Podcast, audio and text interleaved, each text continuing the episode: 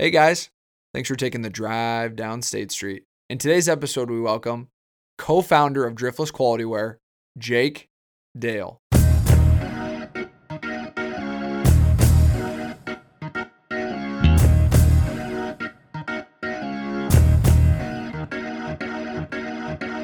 Ladies and gentlemen, welcome to State Street, where we give voice to the everyday person. This is the co-host, the voice, Nick Kleitch, and with me, uh, Cole and Jeremy. And uh, guys, I could probably predict your mood right now, but I'll uh, I'll leave it up to you guys. How's it going? Nick, uh, I'm absolutely ecstatic. We uh, we had our former teammate, former, I mean, former, just he's a great dude, and he's one of our our good friends from college. Jake Dale came on the on the pod today. We had former or we had Clayton way down the road. Clayton's his business partner at Driftless Quality Wear, and it was really cool to you know bring Jake on as well because I think initially when we we discussed with Clayton, we wanted to have Clayton and Jake come on at the same time, and it, it just wasn't able to. We weren't able to make it work out in the time frame that we kind of needed to put out an episode. So we finally got Jake Dale back on the pod, and it was awesome. Like the dude's just a great guy, and I I I mean I loved just talking and, and talking shop with Jake.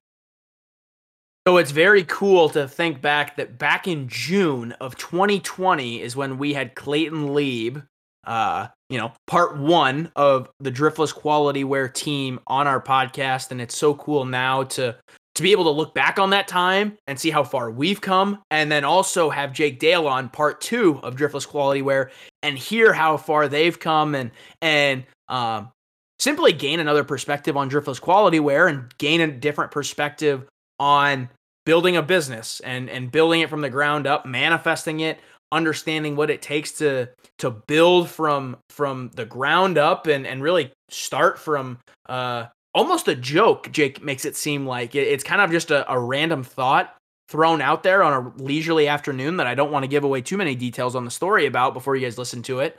Uh but it is cool man and yeah jake's a jake's a super laid back guy. He's a he's, he's a great conversation uh, to have, and and he brings up some really really cool talking points as far as uh, driftless specifically, but also you know Nick does a really good job, and and Jeremy and myself do a really good job of also honing in on just like the the business owner point of view and the aspect for of what does it take and what does it mean to you and what does it all encompass and and hitting on those different aspects so that yes, we're getting a lot of driftless quality wear and hearing a lot about that because it is something that we're incredibly invested in and, and super proud of those guys for for starting and and um, succeeding in at least up to this point.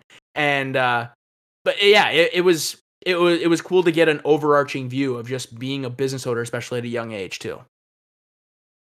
The term I would use with Jake um, is satisfying. It was just very satisfying to connect with him um, I know we do the the live ad reads on some of our episodes, yet uh, that may feel as if we're promoting something that is foreign to us in some capacity. And then having Jake come on, I mean, it was a very real example of what we're trying to do in our partnership, and and also just to educate and allow Jake to talk on their great progress. Man, it feels like every time we do touch uh, or connect with uh, both Clayton or or Jake, they are moving mountains. They're moving around. They're always progressing with what they're trying to accomplish. And uh, I have just a mad amount of respect for both of the guys out there because they're action takers, adventure seekers, and we get into all that good stuff in the episode. So uh, for all of our uh, listeners here on State Street, tune in, guys, and let's get after it. And we're very, very happy to welcome the second half of Driftless Quality Wear, our good friend Jake Dale to the pod. Jake, why don't you give everyone a quick introduction? How you doing? Let's get this thing rolling. Yeah, how we doing, guys? Uh, thanks for having me on the podcast. I'm really excited to be here. Um, like Jeremy said, I am um, the second half of, of Driftless Quality Wear. I think that's kind of what we're you know going to be focusing on tonight here. Um, but yeah, I mean, I, I guess a little more background other than that. I played baseball with uh, with the co-host of the pod here um, at Upper Iowa, and that's kind of where I got to meet you guys. And um, I'm really excited to be catching up with you again. I haven't really had the chance to catch up with you guys um, since college graduation, and I'm really excited to to catch up here and, and kind of see where we're at. Absolutely, we're we're more than thrilled to have you on. It's it's I, I feel kind of bad because we had Clayton on literally like within a month or two right after we started State Street, and we always like we talked about getting both of you on at the same time, and it just didn't end up working out. So, you know, thank you for bearing with us for all this time because we're I mean we're super excited to bring you on. So, Jake, you actually just off air just talked about briefly about just moving and and a new new opportunity. Well, I don't know if it really is a new, but uh, kind of like a, good opportunity arose for you and i think it would really tie into when we get into driftless because it, it is very very conservation related. So why don't you tell us about kind of the move and what prompted the move? Yeah so i guess i guess the move kind of i guess to kind of get the full picture i got to start back with um, the beginning of covid.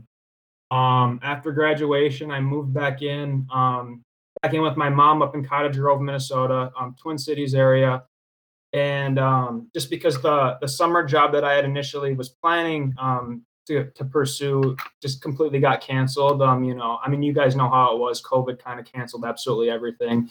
Um, so I kind of went back up home, um, up to up to the Twin Cities, and finished out school. Uh, went through graduation. Um, ended up getting a job at Costco, um, the the local Costco, just because nobody else was hiring. Um, it was it was a complete mess trying to apply for jobs that were still open and not even um, knowing if they were still accepting you know applications. Um, so that was just a huge mess, and I ended up just getting a a job at Costco that I knew would you know bring in some extra cash. Um, then I worked that for about a month, and then from there I kind of um, I was able to land a, a, super like minimum wage conservation oriented job. I'm just doing a lot of like basic manual labor, natural resource type work, going out to parks, um, invasive species control, um, you know, ch- chainsaw, you know, cutting down trees, that sort of thing.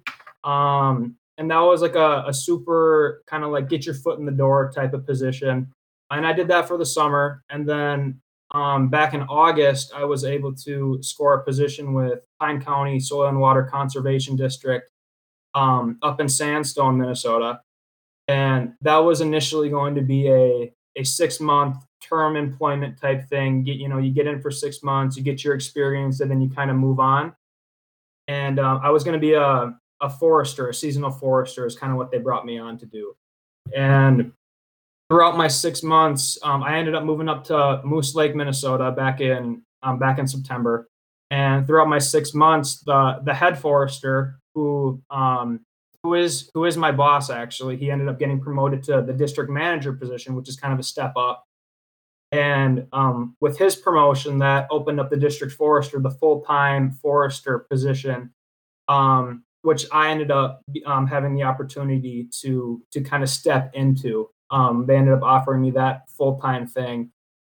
Um, so I was up in Moose Lake and I was offered this position, and I accepted the position, not wanting to be up in Moose Lake um, for that long of a period, um, because, and we'll kind of get into it too, but you know, trying to contribute to driftless quality wear isn't really it's not the easiest thing to do when you're an hour and a half north of the Twin Cities, even, and the Twin Cities is even kind of like the north the northernmost boundary of the driftless area. So I, you know, I, I knew I wanted to move farther south after the six month term of employment, but I also wanted to stay on full time um, because there were really no other options employment wise. I mean, even even now, there's not really a lot job job wise out there. So I ended up taking the full time position with Pine Soil and Water as their kind of head district forester, and then I ended up moving farther south. I actually just moved this past weekend. I moved down to North Branch, Minnesota, which is it's still a little out of the driftless. It's about you know an hour north of of some of the really good trout fishing water over in Wisconsin, um, which isn't terrible. I can definitely make that drive, but um, it, you know it's it's kind of like a compromise in a sense of trying to balance like you know the the, the nine to five um, professional um, side of things and then also trying to balance the whole side hustle driftless quality wear trying to you know advance that and further that as much as possible. So that's kind of where i'm at right now So Jake, really quick, remind us and and also tell the listeners if maybe they don't know or or if it's been a while since you've talked to them as well. Uh, remind us what your what your degree was in that you graduated with, and then kind of give us a, a little bit of a spiel if that because I, I believe if I'm not mistaken, that's sort of related to what you're doing now. Is that right? Yeah. So I graduated. I graduated with a degree in conservation management, um, and now my position, my my title is district forester. So it is pretty closely related. Um, forestry is kind of this field. I don't really want to get into it too much because it's kind of like it's it's kind of boring and like you know it's it's super technical. But like forestry is this field where it's like really um it's specific on like trees and like there's a lot of different um, avenues you can go within forestry. And conservation management isn't necessarily like the exact same thing. Um, I kind of got some exposure to it, but I definitely wasn't trained to be a forester. I mean, there's there's specific four year degrees out there for um, for forestry. So I think I was just kind of in the right place at the right time and getting this job offer, which is another reason why I really wanted to take it because I think it'd be a really cool opportunity that I probably wouldn't have got otherwise if I wasn't already working as like a seasonal um, seasonal employee. So I think that answers that question. Yeah, I so I'm just curious then off that, and and you you sort of answered it, but just to be direct, um, and to hear it come from your mouth. So with your degree, then did you? I mean, would you say, at least in your best estimation, were you more prepared for the position that you're in now? Were you less prepared? Were you right on track or right on pace where everybody else is? Kind of where did you fall on that spectrum? Yeah, so so going going into it, I thought I was going to be super underprepared because I mean, again, forestry can literally be like a its its own four year degree, and I really hadn't taken a single forestry class throughout college. Um, you know, I, I had a couple units in you know a couple. I think in an ecology class where we did a little forestry stuff. I had you know plant ID where I you know learned the different types of trees in Northeast Iowa. Um, but I didn't really have any class that was like forestry specific. And a lot, a big part of forestry is, um, you know, like valuing timber for example you know how much money are is this set of trees worth? Can we log it? How much can we log? Um how you know what can we do to make a profit on this you know this land parcel but uh, while also still keeping it as healthy as possible and encouraging like regeneration of trees for example. Um but i was kind of lucky in my position that i currently have now. It's more focused on um like my big responsibility is writing um, like land management plans for landowners. And um, the Minnesota DNR kind of has this program where if you get a woodland stewardship plan, that's what they call it. Um, if, if you get one written, if a landowner gets one of these plans written by a, a, a certified a certified plan writer is kind of what they they call it. You you, you kind of have to go through this whole process through the state where you can prove that you know what you're talking about. You can write management plans for these people. And if you get a management plan written by one of these certified plan writers, then you can qualify for different tax benefits. So that's kind of like the the incentive is like your property taxes will be cut by like a third or whatever. You know, there's diff- there's a couple different programs, and so that's kind of my main responsibility and and kind of tying like with you know in with that is is writing writing a land management plan isn't necessarily about how much is this timber going to be worth. It's more about how can we manage your land um, in a way that benefits wildlife. You know, if you do want to log it, how can we log it where it's sustainable? Um, you know, if you have invasive species, okay, how can we control those invasive species? It's more, it's definitely more focused on the ecosystem and it's not so focused on like maximizing your profit margin on your certain parcel. So I I kind of got lucky to where I know I learned a lot in college about you know just like ecosystems as a whole. I had you know I had classes on soils, I had classes on birds, I had you know plant ID classes, and I can now I can kind of like tie that all together. And I didn't necessarily again have those classes on like you know appraising trees, but I don't necessarily need that either.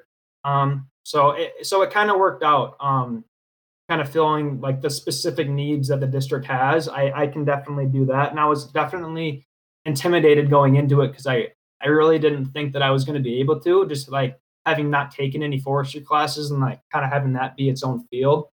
But um, but it's definitely worked out and it's been really fun. Hey, State Street Gang, we're going to steal you away real quick. Uh, Cole, I actually have a couple of promos to run by you. What do you got, Nick? I'm excited to hear. So, the first one is our partners over at Driftless Quality Wear actually have a new website coming out, and you can find them at driftlessqualitywear.com. No way. Dude, that's awesome. So, how does State Street factor into that? Yeah, great question. So, for all the folks that haven't purchased anything on their website, go ahead and prior to checking out, if you enter State Street, uh, you'll actually get a 10% discount off the entire cart. Okay. What kind of things do they have? Do they have like outdoor wear since it's getting cold here? Yeah, great question. And it really is getting cold. So they have crew necks, long sleeves. I actually got a long sleeve myself, beanies. Uh, they even go as far as camping mugs, which I think that's awesome. Yeah, no, that's awesome. So tell me again how I get this and where I need to go. Yeah, so go ahead and type in State Street at checkout and receive 10% off your entire cart purchase. Cool, man. I can't wait. Let's get back to the show. Thanks, guys. It sounds like it's something that's like wildly unique to to go into, especially as a foot in the door job. That's not necessarily, and you can tell me if I'm wrong, Jake, but it, it may not be something that would necessarily be at the forefront of people's minds when they're just entering the workforce nonetheless in a global pandemic and and looking for for somewhere just to get a start and and obviously you, you know i think you would maybe say you're even very lucky to find something that was even in that that realm of um outdoorsmanship because i, I mean knowing you, getting to spend a little time with you, that's definitely uh, definitely who you are. Nick, I know you had something for him, man, so I can turn it to you. Yeah, I, I appreciate that. I just wanted to add on, and I feel like the only reason I'm going to ask this is just due to the timeliness of the conversation. Um, Jake, if you had to describe forestry to you know a six or seven year old just to give the audience context. You kind of half answered it a little bit as you were describing some of the intricacies of it but just do me a favor and kind of give us the full circle of what that even entails and, and what we're talking about here. Yeah so um if i had to describe it best i would kind of tie two main things in. Um i guess the first one would definitely be like you know you see you know say you go out and you go hiking in a forest, right? A forester's main job, I would say, is making sure that that forest will be healthy long term, will be sustainable, that there will be um, regeneration of the desirable trees that you want. Um, you know, really kind of making sure that you know it'll be healthy into you know in into the foreseeable future, right? And then kind of, um, I guess you know number one A, I guess you could say, is like, um, is okay. So if if we can make it healthy, how else can we make money off of it? Because you know, wood and lumber as a whole is super, super, super important in you know however many different industries out there. And you know, we as people rely on lumber and you know just timber, uh, you know, a, a lot. So it's you know that's something else that you really need to consider as a forester. Is okay you know we know that we need this resource. So how can we harvest this resource? How can we use it and make a profit on it while also keeping um, the ecosystem healthy? Because we're going to need it you know still 100 years from now too. So we can't just cut everything and completely decimate what we have. So it, it's kind of combining those two different things is you know making and sustaining a healthy forest while also maximizing benefit that we as humans um, can utilize from that resource. Boy, that's just slightly different than what I do day to day. So thank you for sharing that. yeah, no problem. Jeremy, Jeremy, you can go ahead and, and keep the ball moving. Yeah, it's definitely not uh, crunching numbers into a database. I can tell you that for sure. um, so let's transition, and I'm going to call this the the meat and potatoes of the conversation because I mean, this is what we know Jake Dale and Clayton Lieb for. This is Driftless Quality Wear, and we've alluded to it a couple times in this episode already. And I mean, Jake, take us back to uh, that day or that night that you and Clayton sat down or wherever you were and just decided, let's go for this. Like, what was the inspiration for Driftless Quality Wear, at the time, Driftless Area Guide Company? Yeah, um, I think I think it kind of came about because me, I mean, Clay and I are pretty similar in a couple different ways. Um, I think that we're both like pretty like business oriented in the sense, you know, Clay obviously majored in business, and I'm always I, I'm I'm definitely intrigued by like you know creating something you know of your own type of deal instead of you know you know the the opposite of that is you know being employed and working you know for someone. I'm definitely intrigued by the whole business owner type of type of deal. You know the whole process that's within that. Um, so that was kind of the first thing that helped you know kickstart that. And then the other the other side of it too is that Clay and I from the get go really really were able to to bond over like our like shared passion of just like outdoor recreation, just being outside. Um, we we went trout fishing all the time, you know, especially like freshman year, sophomore year, before we had the idea to start a business. We were always outside exploring the area. Um, and as we were doing that, we were also like falling in love with the area that we would later become, um, that would become known to us as the Driftless region because we were both kind of say we were both pretty unfamiliar with you know the what the driftless area really was. We both kind of grew up close to it, but we were never really aware of of how unique it was and and you know all the opportunities that it had. So like we kind of we kind of fostered you know the I guess it was kind of like this thing that was like sort of building as you know as we were kind of going throughout our college years. I we I remember when we had the actual idea, it was um I think it was a weekend, and we were at um, Robbie Woods, the baseball field at Upper Iowa.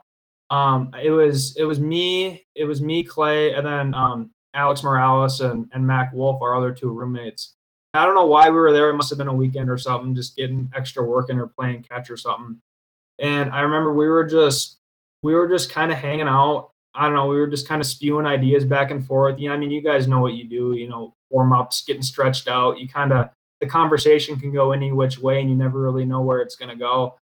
And um, I, I, think, I forget if it was Clay or if it was myself, but we were kind of talking about like different ways to make money. And um, one of us just kind of threw out the idea like, hey, what if we made a clothing brand inspired by the Driftless area? And um, after after that was said, we all just kind of like stopped and like Clay and I kind of looked at each other and we're like, wait, that's not even a stupid idea. Like we could actually do that. And I think we can make something happen there. Um, and that's really like where it kind of blossomed. I, and I, I, remember it pretty well because it was just such like a, like a, you know, like a, what do you call it? One of those moments that, you know, like a, like a light bulb basically. Light bulb moment? Kind of goes off. Yeah. And, um, I don't know. It, that night we went back and we made a logo, we made a Instagram page, and you know, and here we are. Um, that's kind of where everything started. It was originally Driftless Area Guide Company, correct? And so was mm-hmm. Was guide like being guides ever like the the main part of the business, or was it always in your guys's uh in your guys's mind like clothing first, and then the guides were kind of just something something on the side? Yeah, we always we always had the idea to have it be a clothing first type of thing. Um, we wanted to incorporate guiding because there's not a whole lot of options um, around Northeast Iowa. And we thought, you know, we're going out fishing all the time, you know, together. We might as well bring other people along, especially, you know, maybe college students in the area that wanted to try it. Um, you know, we, we wanted to make our prices very reasonable compared to um, the other guides that were around because I mean, we were still learning the area, but we also knew it a lot better than a lot of other people did. So we we just kind of saw the guiding portion of it as a way to get people outside that maybe wouldn't have been able to get outside otherwise. Um, but that was never really, you know, the main focus. We always kind of had it, you know, had an idea in the back of our minds that, you know, once we graduate college and if this thing is still going, then we'll probably have to ditch that aspect of it because it's, you know, that's a whole nother realm of stuff. And especially now it's it's kind of it'd be way too hard to try and manage that as well. So um so we knew we kind of had to ditch that and it, it was fun while it lasted, but um you know we since day one we've always been more focused on the clothing. So Jake, going back to to the first point and and kind of the the origin story, I guess if you want to call it that. So you guys go back to your dorm room that night it, and it, you're making a logo and you're coming up with all this stuff is it instantly like you're assigning roles to each other you're laying out okay this is what i think we should sell this is what would sell. This would be this would look cool on certain things. Like I'm gonna be creative, you be more business side. Was it a full collaborative effort from day one or afternoon one? You know, it sounds like. Uh, kind of take us into that, and maybe even if you could, or or if there is an uh, structured organizational chart, kind of lay that out for us. Like, what does that look like, and and how how was that initially that that workload spread out between the both of you? Yeah. Um, so in the beginning, it was it was definitely a, a very collaborative effort. Um, we went back that night, and yeah, we you know we got our logo together. We made flyers. Um, we we hung flyers all across the campus in Upper Iowa of like this this really basic logo. You know, hey, if you want a trip in the Driftless area, you know, give us a call type of thing. Um, and then I think from there, um, we ended up designing designing stickers. That was kind of the first step. Um, and that was something that we both kind of had a hand in. We both really enjoy that process of of you know kind of creating that logo, um, you know, and, and kind of like you know putting our own finger you know our own fingerprints on you know this whole this whole process. So you know to this day the designing is still pretty 50 50 um, we both kind of like to get our own little creative flares in there um, clay being in you know, being an accounting major, does handle the books. I, I'm not quite that done. He does a really good job staying organized and that sort of thing. Um, you know, it, to this day, we I think we still try to keep it as much as we can 50-50. Um, because I think we we both have a lot of good ideas that we can bounce back and forth off of each other. Um, you know, social media wise, we both have um, you know different ideas kind of how you know how we can play into that you know how we can create a, a brand through you know instagram and facebook that people want to see. Um, and then yeah again with the logos you know we we each have our own design styles too um, where we you know we each try and kind of let ourselves be creative and, and kind of see what we both can come up with because again we we do kind of have a little little different style. So I think it works best if we can try and keep it as 50 50 as possible. Again, he kind of takes care of more of the books. Um, but you know, to answer your question, it is still pretty even, um, just in terms of workload and delegation and that sort of stuff. Even like with like the website design and and reaching out to you know stores and stocking everything, we try to keep it 50 50. So Nick and Jeremy, I, I want you to I want you guys to um to to check me and make sure I'm not jumping ahead too far. Um, although Nick, it sounded like you had a question for him, so I'm gonna let you go just because I am I'm kind of itching to jump forward. Uh, but go ahead. You and me both, Cole. I think we probably have a, a made up list in our head of additional five or seven questions just on your guys' journey. But um, Jake, if you wouldn't mind, uh, I asked this question uh, maybe not to sit on the glamorous side of things too much. I think it's easy to talk about the pros were there ever any times where you and, and Clayton kind of rubbed shoulders a little bit or, or kind of bumped heads? And uh, I only ask that because I think that too too often on social media we proclaim maybe our best self when in reality there's there's some things that happen behind the scenes that you know make it more challenging than people think. And i mean i'll even fall on the sword for our gang we've had our fair share of of get kind of serious meetings and uh you know had to come at each other and held each other accountable multiple times. And obviously people don't see that but that comes with the territory and we've learned to adapt that well. So i'm just curious if you know i know you guys are both pretty chill dudes but have you guys ever kind of bumped shoulders at all? Or if if you have what does that look like? And how do you keep a, a good working partnership yeah, I mean, we've definitely had moments where we haven't been completely in agreement in how to go about things. Um, whether it be, you know, how to approach our social media presence or, you know, whether it be um, a logo that one person wasn't as crazy about um, that, you know, the other one created or whatever, you know, and I think it's just, we haven't had anything that's, you know, super, super crazy, you know, shouting matches or anything like that. We haven't quite gotten to that point. Um, it's all pretty level headed. Um, and we just try and, you know, talk things out and take it personal because it's not, eh, or I guess don't take it personal rather, because it's not like either of us, you know, want to push like bad ideas, right? You know, if one of us makes an idea or has an idea, it's not because we think it's going to suck, you know? So it, it's just kind of like trying to see where the other person's coming from. Um, and also realizing that we're, you know, we both kind of do this in part because it is a really awesome creative outlet and we both want to have our own um, you know our own touches on it you know? So it's not like we want to have one person that just completely dominates the whole thing and gets to put their um, their spin on everything you know? We, we definitely want to have um, both of us incorporated and, and you know doing what we can to make it succeed. So i think it just kind of comes down to um, you know hearing what the other person's trying to say. You know if they do have an idea that you don't agree with you know just trying to see it from their point of view and and maybe just coming to an agreement or a compromise or something because i mean what we've kind of found too is that you know we we we at least have somewhat uh, of a decent feel regarding most things. You know both of us kind of have a decent idea of what you know of how to go about things. So we've never i don't think we've ever had something where one of us has said something that's completely off the rocker either which has been nice. Um so i mean yeah it's just kind of communication and just kind of trying to get you know get a perspective on where the other person's coming from. We haven't had anything too crazy. It's uh it's nice that you share that because I don't think everyone maybe is that level headed or cool. And just for the listeners' context, I mean context, these guys, if you met them individually, I mean, just very mature, calm, fun-loving people. So it, it is to no surprise that you know you guys haven't had any complete yelling matches. And um, I'll share this little bit, and then I'll turn it over to Cole to keep the conversation going.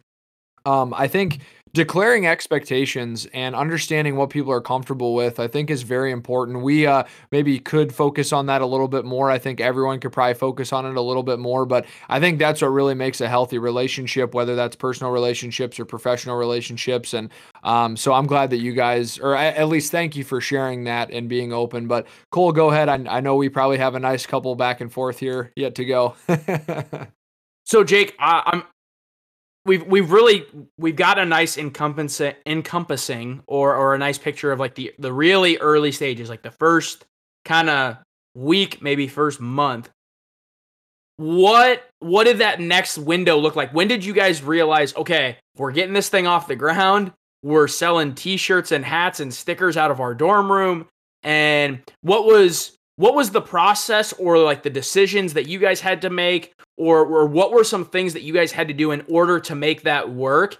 And in order to take the next step to get driftless area guide company at that time off the ground get it something that was a stable business that could feed itself and could support itself while you guys were still full-time students full full uh, full-time student athletes i guess i should say rather uh, and, and kind of up until really the last year.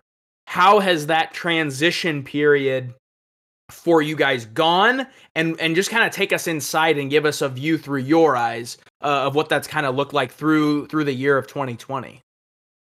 Yeah, so you know, after the first couple you know, couple weeks or so, we you know we got established, we got incorporated through the state of Iowa, we got incorporated through the IRS and the federal government, and that's that's a whole process in and of itself. Um, and then kind of from there, we got we we got we got started. Um, our first two products were stickers, and then from there, we were able to um, to get four four different hats launched. Um, two two initial designs that we kind of got going. Um, our our main strategy to build things up um, was was to attend like different vendor shows, um, town festivals, that sort of thing. So that winter we went to you know the upper iowa put on like a craft vendor show um type of thing and they had vendors from all across you know northeast iowa and whatnot and we went to that. That was free to students. We went to that. We went to a couple other smaller ones. At that point it was kind of funny. We didn't realize it at the time but we literally had like 10 items. And you know looking back on it it's like wow like i can't even imagine what the other vendors just thought of us like our first one, we didn't even have a tablecloth or anything. We just showed up and threw our stuff right on the table, and we didn't think anything of it. But now looking back, it's like, wow, that that might have not been the most professional thing to do, but you know, we sent it anyways. Um, and you know, throughout that was that was the winter of 2018 going into 2019, and we kind of um tried to. I think we hit like five or six vendor shows that winter. We cooled things down for baseball season. Um, in the spring there, we kind of obviously we can't be hitting up all these vendor shows when we're playing. So we kind of took a somewhat of a break, still doing stuff, you know, when we're home, um, online type of types of things. No, you know, major vendor shows. Into the summer of 2019, we kind of did the same sort of thing. A lot of vendor shows. We hit it pretty hard. Um, you know, there were some that Clay and I both went to. We met up at. There were some that he did on his own. I did on my own. Um, types of deals. Really trying to kind of build up that capital base, interact with people that we wouldn't um, be interacting with on our website or you know in Northeast Iowa. Um, so that was our major focus um, that summer, the summer of 2019. And then what really kind of what really kind of set the tone for us moving forward was we struck up a deal with the city of Fayette, and um, we kind of went to them with an offer. They they own a building on Main Street that is set vacant for however many years, and we we went to them. We sent um, the mayor, Mayor Wenthe in up There, we sent him an email. Um, you know, hey, would you guys be interested in leasing out this space um, for you know two to three months as a pop up shop? Um, you know, you guys would have the opportunity to showcase the space to potential suitors and renters, and we would have a, a space to to showcase our products to the people of Fayette. And we really didn't expect much of it. And they ended up, you know, before we know it, we're we're at the city council, you know, the Fayette City Council meeting in Fayette on whatever like that Tuesday night, and we're presenting on why we should have this space for three months. And they ended up giving it to us at a really reasonable price. Um, and, and ended up being like a three month period, like September through November. And that was basically when it kind of clicked in our heads. It's like we kind of got something going here, um, and and that was really cool in and of itself. Um, we kind of we didn't have we didn't have a ton of products at that time, um, but we were able to make the space work. We had a lot of people come in um, from the area, whether it be you know you're just in town to see you know a UIU football game, or you're from the area and you want to check out what the heck is this new outdoor shop over in Fayette. So we had a lot of a lot of um, a lot of people that we definitely wouldn't have seen otherwise in that shop. And it was really cool to, to get that brick and mortar experience. And I think that's definitely when we both were kind of like, you know, let's let's hit this hard. Let's continue going at this because you know we we potentially got something going here. Um, and then I guess from there we ended that. We ended that in um in November of 2019, and then from there, um, we kind of you know did the same thing with um, you know, shows like over the winter and that sort of thing. And then 2020 comes around and we all know how that goes. So, um, so that's, I guess I'll kind of leave off there. Then if you guys have any other questions. Oh, we certainly do have follow up questions, but um, just from a third party's perspective, Jake, I think it's been so cool to watch you guys grow, uh, considering you were just college kids and, and we did go to school with you and, and to where you are now. Um, you know, we don't see what happens every day, but we get to see the progressions. Uh, two things. The first, I just, if you have anything on top of mind, I think it would be kind of fun to just hit this real quick. Do you have any appropriate fun stories that, that you guys can recall on, on going any venture trips or anything for the sake of this conversation? Uh, I I got one that that um that definitely comes to mind. Um, we oh it's uh so it was on our kayak trip. Um, which was that was also the fall of 2019 um, when we had our shop. We closed up our shop for a week. We had fall break that year, and um, we kind of just said, you know, we we shut up the shop for you know a weekend or so, and you know we kind of we were kind of vlogging our trip along the way type of thing. Um, Clay Clay um, really gets into that whole vlogging thing. So he he likes to put those together on all of our adventures. Um, but um, anyways, we were we were kayaking. We started. The goal was to kayak the entirety of the Volga River. Um, so for those you know for those who don't know, the Volga River is a, a hundred mile long river or so. Um, starts in Maynard, Iowa, or I guess that's where we started. That's the you know that's that's the farthest point upstream where we could even kayak basically which is kind of where we began our journey and then we ended in um, we ended in the mississippi river which is about 100 miles. The volga river ends up flowing into the turkey river which ends up flowing into mississippi so um, you know we kind of i guess it you know it wasn't just on the volga but um, from that trip it was very, it was on day two like 9 a.m. on day two. It's like a four four day trip, three and a half day trip, and we're going through some rapids. And um, I at this point I'm ahead of Clay, and I get through the rapids, and I turn around just to make sure that you know he's not falling in or whatever. And I kind of hear like a cracking noise in the back, and I look back, and Clay Clayton's like showing me his his paddle, and he's missing one of the oars on his paddle. He completely like shattered um, shattered like the left side of his paddle. So he was only paddling like with one side um, of his kayak paddle. And I ended up seeing this like floating piece, of plastic floating down the stream. And so basically, I scooped that up and um, we ended up just posting up on a sandbar trying to figure out how we're going to fix his paddle. And we ended up making a splint out of it. And like we had some duct tape that we ended up taping around the paddle um, we used some paracord. Eventually, um, it, w- it was it was a mess, and I remember Clay saying that it was super super heavy on his left side, but um, the paddle stayed together for the rest of the trip.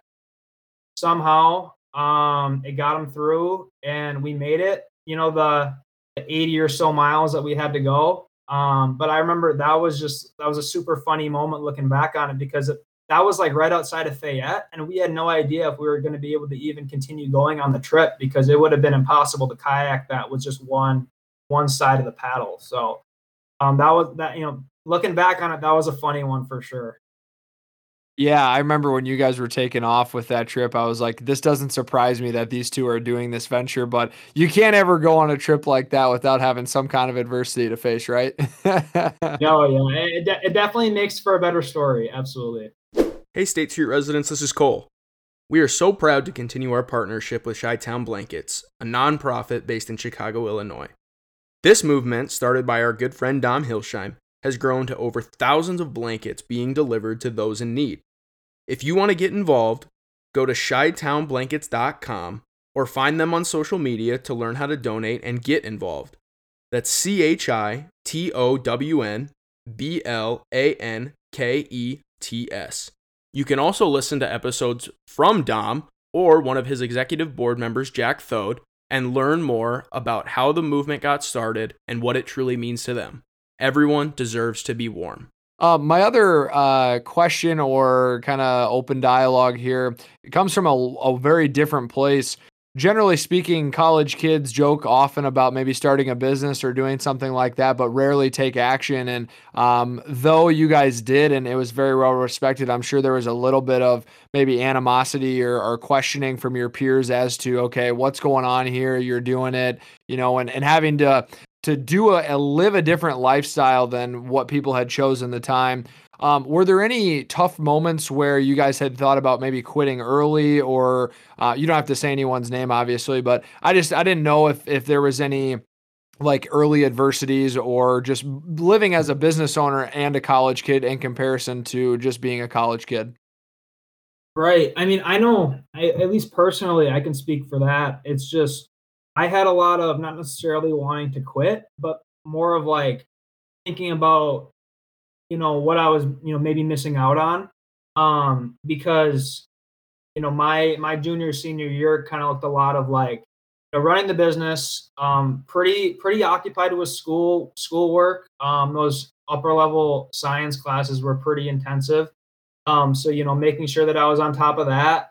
Um and then you know baseball too is nothing to to sneeze at either. That takes up a lot of time and really trying to balance all of that and then also still trying to maintain a social life. I definitely kind of felt like there, you know, there might have been points where it's like, yeah, you know, that that sounds really fun. Um, you know, and, and you know, you just can't make it happen. And you know, I guess that's just, you know, life's, you know, about its priorities and, and you know, it is what your choices are, I guess. But um there were definitely points where, you know, I felt like I was maybe missing out a little bit. But also at the same time, I, I also wouldn't want to change that either um, because I, you know, I knew what I wanted to pursue going forward. Um, yeah, yeah, I think that answers that. Absolutely. Go ahead, Cole. Just to get some specifics, Jake, and, and maybe a little clarity on the pop up shop and get a, a nice visual in our heads. Did you guys both just run that yourselves? I mean, was that a nine to five for you? Did you end up having to hire people to help run the store? Did you get, you know, did you get guys on the on the baseball team or people that went to school there volunteering and say, hey, like I'll, you know, I'll come in and watch the store and and help you guys run it? How did how did the brick and mortar setup, you know, how did that kind of work out amongst having two business owners uh, who, like you said, you know, you you already are are tasked with with very very busy schedules. Yeah, so we definitely planned our hours around what we had going on. Um, I I think how we did it was it was like Wednesday, Thursday, Friday, Saturday, Sunday, maybe even just third, you know, maybe not even Wednesday. I kind of forget, but it was um, you know, it was like a five day, four day open schedule. Um, some days we were only open from like ten to two um, just because that's all that we could do. Um, we had practice in um, first, you know, first quarter in Upper Iowa. For those who don't know, does quarters instead of semesters. So you know, classes change from eight weeks. You know, the first quarter of um, the the first semester changes. Um, I guess compared to your schedule in the second quarter. So our, like that first quarter, um, you know, you have practice at like three o'clock every day and so we we can only really be open till about two two thirty, um, both of us um, on you know on Thursday and Friday. So I think it was like ten to two was what we kind of rolled with, and then on the weekends it was more of a ten to five, um, you know, ten to six, nine to five sort of deal. I think Friday, I think I think Saturdays it was ten to you know 10 to whatever 10 to 5 and then you know sundays it was 10 to 4 and um it was funny because at times we actually did um, we did have a a baseball player, a fellow baseball player. We I guess we, we kind of had him on as like an intern sort of deal, and he he initially said that he was gonna like get college credit for interning with us. I don't think he actually ever got it, but that was kind of the plan. Um, but he ended up covering a couple of shifts where you know I couldn't be there, Clay couldn't be there. You know, we had him just kind of post up at the shop and answer any questions that came in. If you know, maybe maybe make a transaction if he if he really got lucky. But um, I guess yeah, we kind of had that. You know, who knows if if he actually got the credit for it, but he was nice enough to to do that for us, which is really nice. I, I was gonna say, if you guys have an intern, was there any form of compensation? Did you like pitch him a, a guest meal or something at the at the calf or or you know did you like you know you buy him a couple beers down at the gas station? Uh i mean it, it's it is it, it's kind of funny to to think about and i'm sure for you guys it's funny to look back on and be like holy cow that you know like what an operation running. I'm just curious based on on the experience with the the brick and mortar model do you think down the road that would be something that you guys would maybe go back to? Or do you guys like the fact that you're at this point very e-commerce focused? Yeah i think i mean i think there's pros and cons to each for sure. Um you know obviously now as as covid's kind of hit you know i think it's really easy to say like e-commerce is the way to go. Um but also i mean I, I really don't think you can brush over like the relationships that you make in person in a brick and mortar shop. Um, because we met so many different people that we would have no idea, you know, who they even were otherwise. And that's, you know, that was so, so valuable. I mean, we still have people that I remember talking to in the shop that still like every single one of our social media posts, you know, and it's like, you don't get that if we're, you know, e-commerce only. Um, so I, I definitely think there's pros and cons. I would absolutely be open to a brick and mortar in the future if we can ever get there. I think that would be awesome. Um, but yeah, I mean, there's definitely pros and cons to both, and I, I like both aspects of it. And I think it's ideally we can incorporate both of those aspects into the business going forward. Sure. So Jake, we're we're at about 45 minutes of your time, and so I'm just curious, and and obviously I think I think we're going to talk very shortly here about kind of the the state of driftless as we sit here today and the future of it, which is going to be super exciting. But I'm just curious, up to this point, top of mind, what has been the biggest challenge for you guys that you have overcome? Um, that's that's a good question. I think I think the biggest challenge uh, was was adjusting to all the rapid change that happened um, back like right when COVID hit. um, just because we were planning on, um, you know, us parting ways in May, and we ended up doing so in March, and we didn't really have um, necessarily like the best game plan with how to navigate COVID. Um, you know, throughout that whole process. I mean, nobody really did. Um, so I guess navigating that whole thing, um, going a whole summer without being able to go to a vendor show because that's a big backbone of our business is getting out there and meeting people. Um, so you know, trying to trying to figure out how we're going to manage through that whole process of not being able to to you know actually see people in person and just kind of adapting to what we got to do going forward was probably the biggest challenge that we've had so far. Gotcha. Uh, so the the only other question I have for you, and then I'm going to turn you back to Jeremy, just because he's the, the one kind of quarterbacking. And Jeremy, I'm going to steal this question from you. You had it scripted Go out, it. so I apologize in advance. But Jake, before we get to the state of Driftless today and the future of it, the last that last thing I have, what does what did Driftless mean to you when you guys started it initially? And then has that changed over the course of time to now? And if if it has changed, what does it mean to you now? Yeah, I mean that's that's a good question too. Um, I don't really think it's changed a whole lot to be honest. Um, you know, we when we started it, when Clay and I both started it back in 2018, I mean, we did it because we absolutely loved the area. Um, we thought the area was um, you know, extremely underrated, and there wasn't a lot of awareness about it.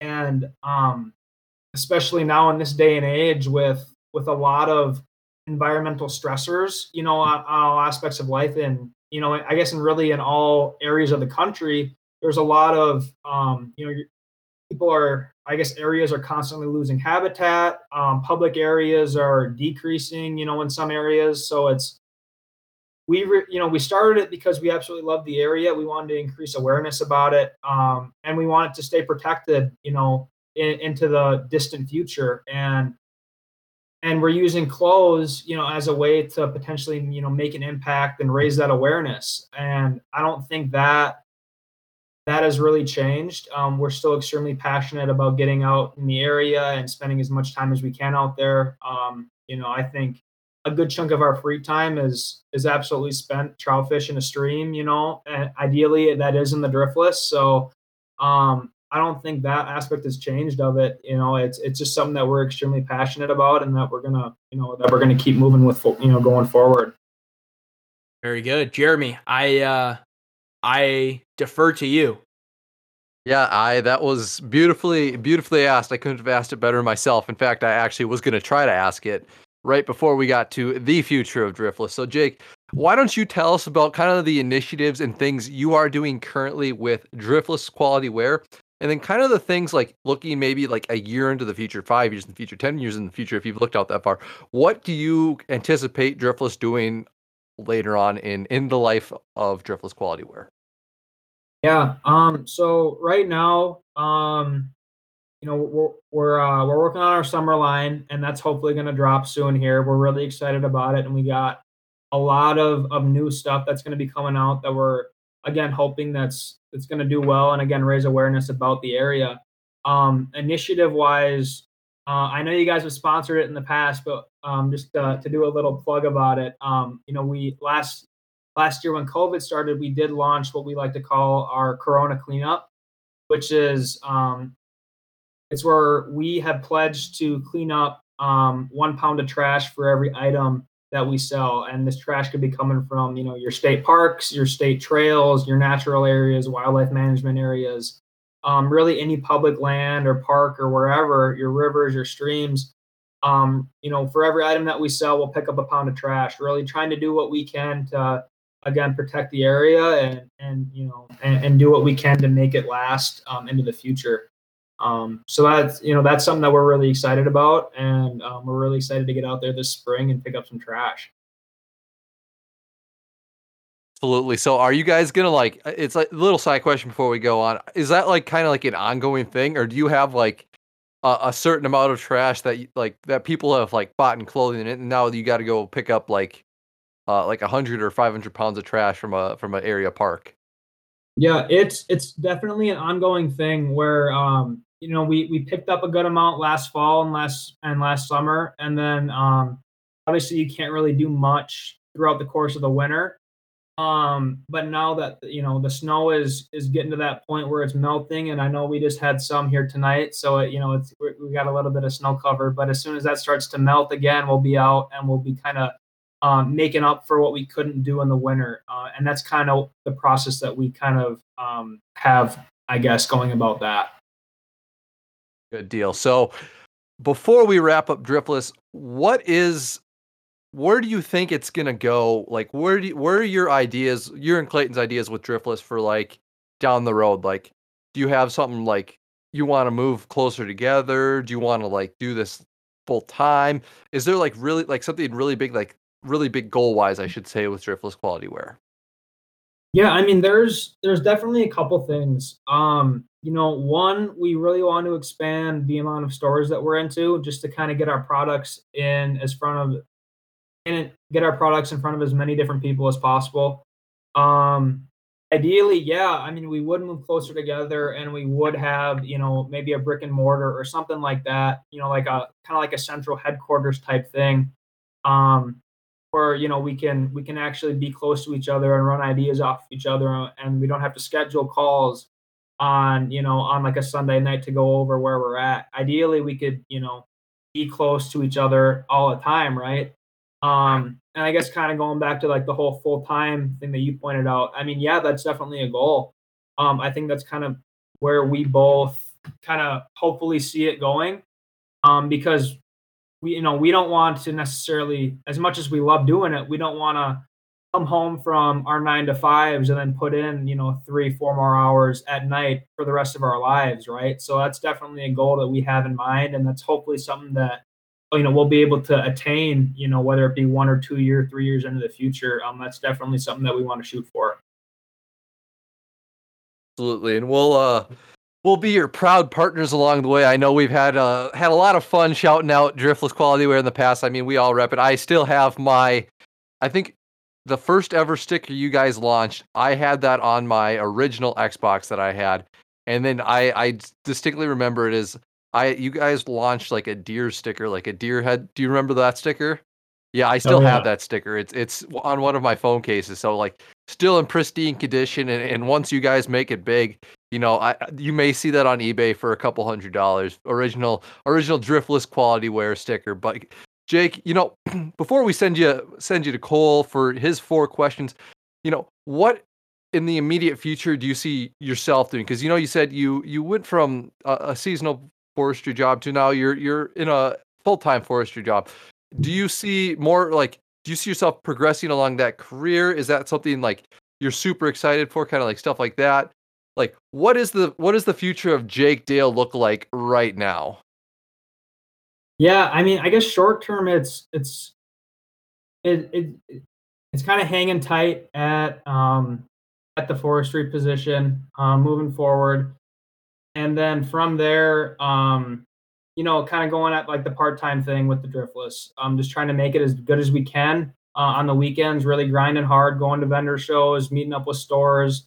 Um, you know, potentially shooting models, that sort of thing um, for social media. So really, just just kind of putting, you know, Clay and I both putting our heads down and just kind of getting to work. And um, and then yeah you know i guess still still maintaining that nine to five while we can because obviously a stable income is not a bad thing by any means. Um you know so um that's kind of the plan for the short term. And then if we can ever get to that point where we can make that leap we're absolutely ready to do that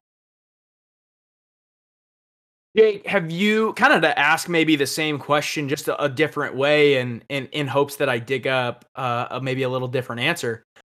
Have you been able to find uh, a consistent workflow uh, as far as, or a, a, consistent balance between putting in time with driftless and and you know nick and i were talking just the other day about working in the business or working on the business. Has there been a consistent flow or or is it kind of fluid day to day with the amount of work that you have to put in the amount of time you have to put in the different stuff you have to do? What does that kind of look like just to wrap up? Yeah it's um it, you know, it's consistent, but it's not at the same time because I I try to budget, you know, my time in the evening, you know, a specific amount of time for for driftless stuff, and then you know, if if there's more or if there's less, that's going to happen from time to time, right? And you know, some nights, you know, there's not going to be much to work on, and other nights there's going to be a ton of stuff to get done. So it's, um, you know, you kind of budget, you know, certain evenings for you know the purpose of of working on driftless and you know doing what you can for it. But then you know, I guess other times there's not much to do or there's too much to do. So, um, you know, it's it's kind of like that. Yeah, it is consistent, but also it's not type of deal. Sure. Uh, guys, that's everything I had for for Jake. It looks like Nick's got one more, and then Jeremy, uh, you're more than welcome to to lead us into my segment. Yeah, before I ask mine, uh, I'm going to turn it to Jeremy real quick. Do you feel as if we've covered um, what you had desired to, Jeremy, or where are we at on on your script here? We we are standing very good, Nick. Okay, awesome. No, I appreciate that, Jake. It's always fun to get to. Uh, I I just called you Jake. I don't know why I did that. I think that's my professionalism. Usually, I call you Dale, and uh, I need to maybe just revert to you as as Dale from here on in the rest of the episode. But uh, Cole's four questions are always super entertaining. Um, if you wouldn't mind, I have two more for you, and this is more so for you sharing things for other people who may or may not have a similar idea in their mind of creating a business or taking a risk uh, at their next job promotion or what have you. If you had to give advice to you and, and Clay's younger version of yourselves just starting out, or maybe if you're giving the advice to a close friend that wants to start a business, what would you maybe share to them um, as they begin their journey? Yeah, I mean, I guess you know the big thing I would say to anyone that's looking to start a business or something similar is just just go for it. You know, um, I know there's points where you know you you can definitely get anxious over certain things, or you know you look at the the amount of paperwork that you got to do to get started, or you know you look at the startup costs, and and it's it's easy to turn away sometimes. Um, but I guess obviously within reason, um, you know, don't always go for something if it's not, you know, a calculated risk, but um, really, really pull in all your options. And if you, and if you know that it's something that you want to do, um, don't, don't let yourself get in the way and just kind of go for it and see where it goes. So Jake, outside of of any stickers that that you that you guys at Driftless Quality Wear have, uh, or maybe any stickers you guys will come up with, what is the white whale of stickers that, that you're just dying to put on your water bottle or or laptop or or anywhere anywhere else that you uh, you put your stickers? What's the one that you're like I gotta have it someday? Yeah. Um. So uh, I guess outside of our stickers, I will admit that I am pretty um pretty focused on our stickers nowadays when it comes to you know outfitting the water bottle. I do put you know I do tend to focus on a lot of our stuff, but um outside of that I had I actually had this really cool sticker. Um, it was on my old computer, and I have since gotten rid of that computer. And it's from um, it's an outdoor brand called um, Cotopaxi. I don't know if you guys are familiar with it. Um, it's it's a decent size one. It's not too big, but it also has some um, some traction. And they they sent it to me for free, and all it was was just like this white sticker. It was like a llama, it was just like the like the head of a llama, and that's all it was. And um, it just really it was a conversation starter, you know, in the library. People were like, "What the heck? Like, why do you got a llama on your computer?" Like, there was no there was no branding or anything. It was just the logo. Their logo was the llama, so it was just that, just you know, you know, all white, whatever, not much to it. And if, you know, I would like to get that one back. That was a good one, I will say. Um, for not trying to you know, incorporate many other brand stickers. That's a good one, and I would like to have it again. Fair enough. Um, Jake, what's the most efficient thing you own? Hmm. Most efficient thing I own. Um. Geez, that's a good question. Um, actually, so, um, um, so okay, so I just moved into my new place, and this is going to be kind of a lame answer, but at my old place, I didn't have a dishwasher, and now moving to the new place, um, I do, and I really hate doing the dishes. I, I, I um, that that's like my one chore that I just can't.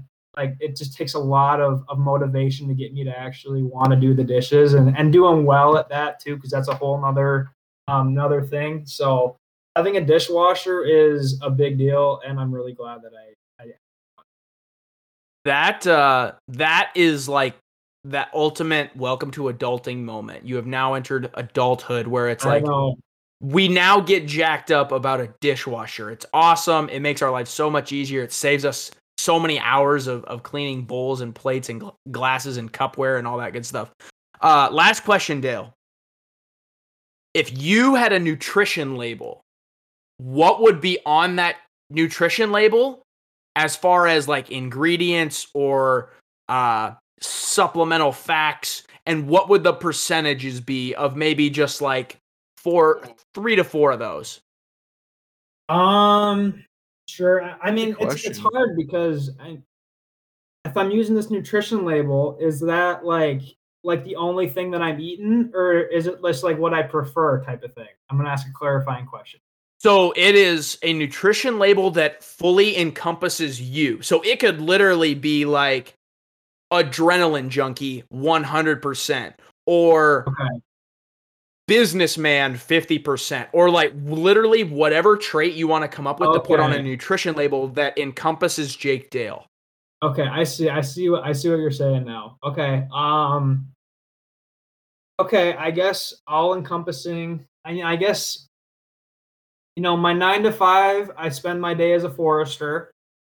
So, I guess 33% forester, maybe maybe a little less, maybe like 25% forester cuz I don't work on the weekend.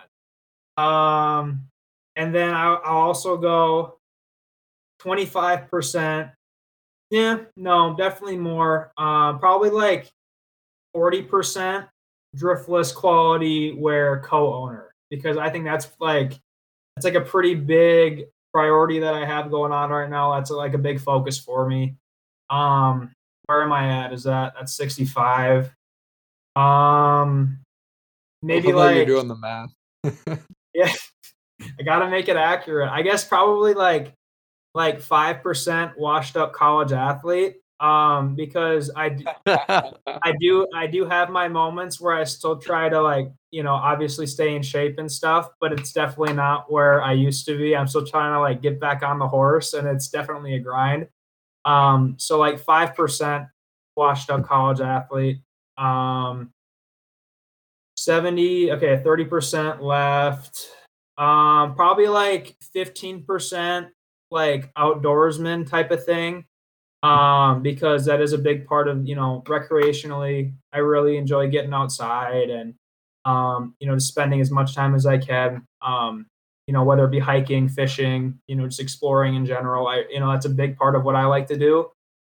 And I don't know. I guess like fifteen percent probably like family man. I suppose. Um, you know that, that's another big part of my life. Um, whether it be like you know my mom or all my you know all my friends or my girlfriend or you know whatever it is i mean that's another big part that i you know i try to incorporate so i think that equals 100 um so i think i'm good and that is a that's a full serving size of jake dale for one day right there that's all it is on the nutrition label um hey man that was awesome. That was so much fun. This whole conversation is super cool to, to hear. Obviously we had clayton on and we heard his side we heard his perspective and then hearing yours, you know, a little farther down the road, it becomes all encompassing and and it's cool to see like a vision into the future of what you guys are building and where you've come from, what you've done to build it over a course of time and and the the rocket ship that is driftless quality wear is is a fun one to to be a, a, small part of you know getting to talk about it on this podcast for for a minute or so every time we put it out is is a, a true joy and having you on is is is quite an honor man so thank you yeah, man. I mean, it's it's been a blast. I really appreciate you guys having me on. Um, I'm super proud to officially be a State Street resident. Um, you know, going forward, that's absolutely awesome. Um, yeah, and I absolutely love. You know, I know Clay and I both absolutely love partnering with you guys as well. I mean, it's awesome whenever we tune in to hear that little advertisement, and it's even better when you know we can see orders where you know in the in the order notes it says you know use the state street coupon you know type of deal so it's you know it's it's been a pleasure partnering with you guys and I, you know for mine as well i'm really excited to see where you guys go with the podcast going forward as well We uh yeah, we definitely appreciate that. That's those are very very kind words. Jeremy, why don't you uh please say your piece? Uh plug our social media if you wouldn't mind. Allow Jake Dale to once again plug Driftless Quality Wear and send it over to Nick to wrap us up for the evening. Yeah, like I said as we started this interview, it's it's awesome that we could finally get the the other half of Driftless Quality Wear because you know we felt terrible that we couldn't make it work with both of you when we when we got Clayton on. So, you know, hearing your side, like Cole said, was completely, you know, it was awesome. And it was good to hear, you know, bring it all encompassing, bring that full circle already and, and close that loop off. So, guys, if you enjoyed the episode, hit us up on Twitter. It is at State Street Pod. Instagram is State Street Pod and Facebook is State Street Podcast. And Jake, why don't you go ahead and plug Driftless Quality Wear? Sure, yeah. Um, Driftless Quality Wear, Facebook and Instagram are uh, Driftless Quality Wear. Um, Twitter is Driftless QW. Um, we are also on TikTok now, not as active, but that is also Driftless QW. Um, so that's that's it. That, I think that's all of them. Well, hey man, not to not to be too redundant um, for these guys, they've done a nice job of addressing why we're so grateful to have you come on. Uh, just from a man to a man, uh, dude, it's great to catch up with you and hear all the great things that are going on with Driftless. And uh, to our uh, very loyal State Street residents, we're going to throw you guys a couple of, of sliders and curveballs the next couple of weeks, just as far as guests and content goes on the reading side of things. But uh, we really, really hope you enjoyed this episode. And until next time, guys.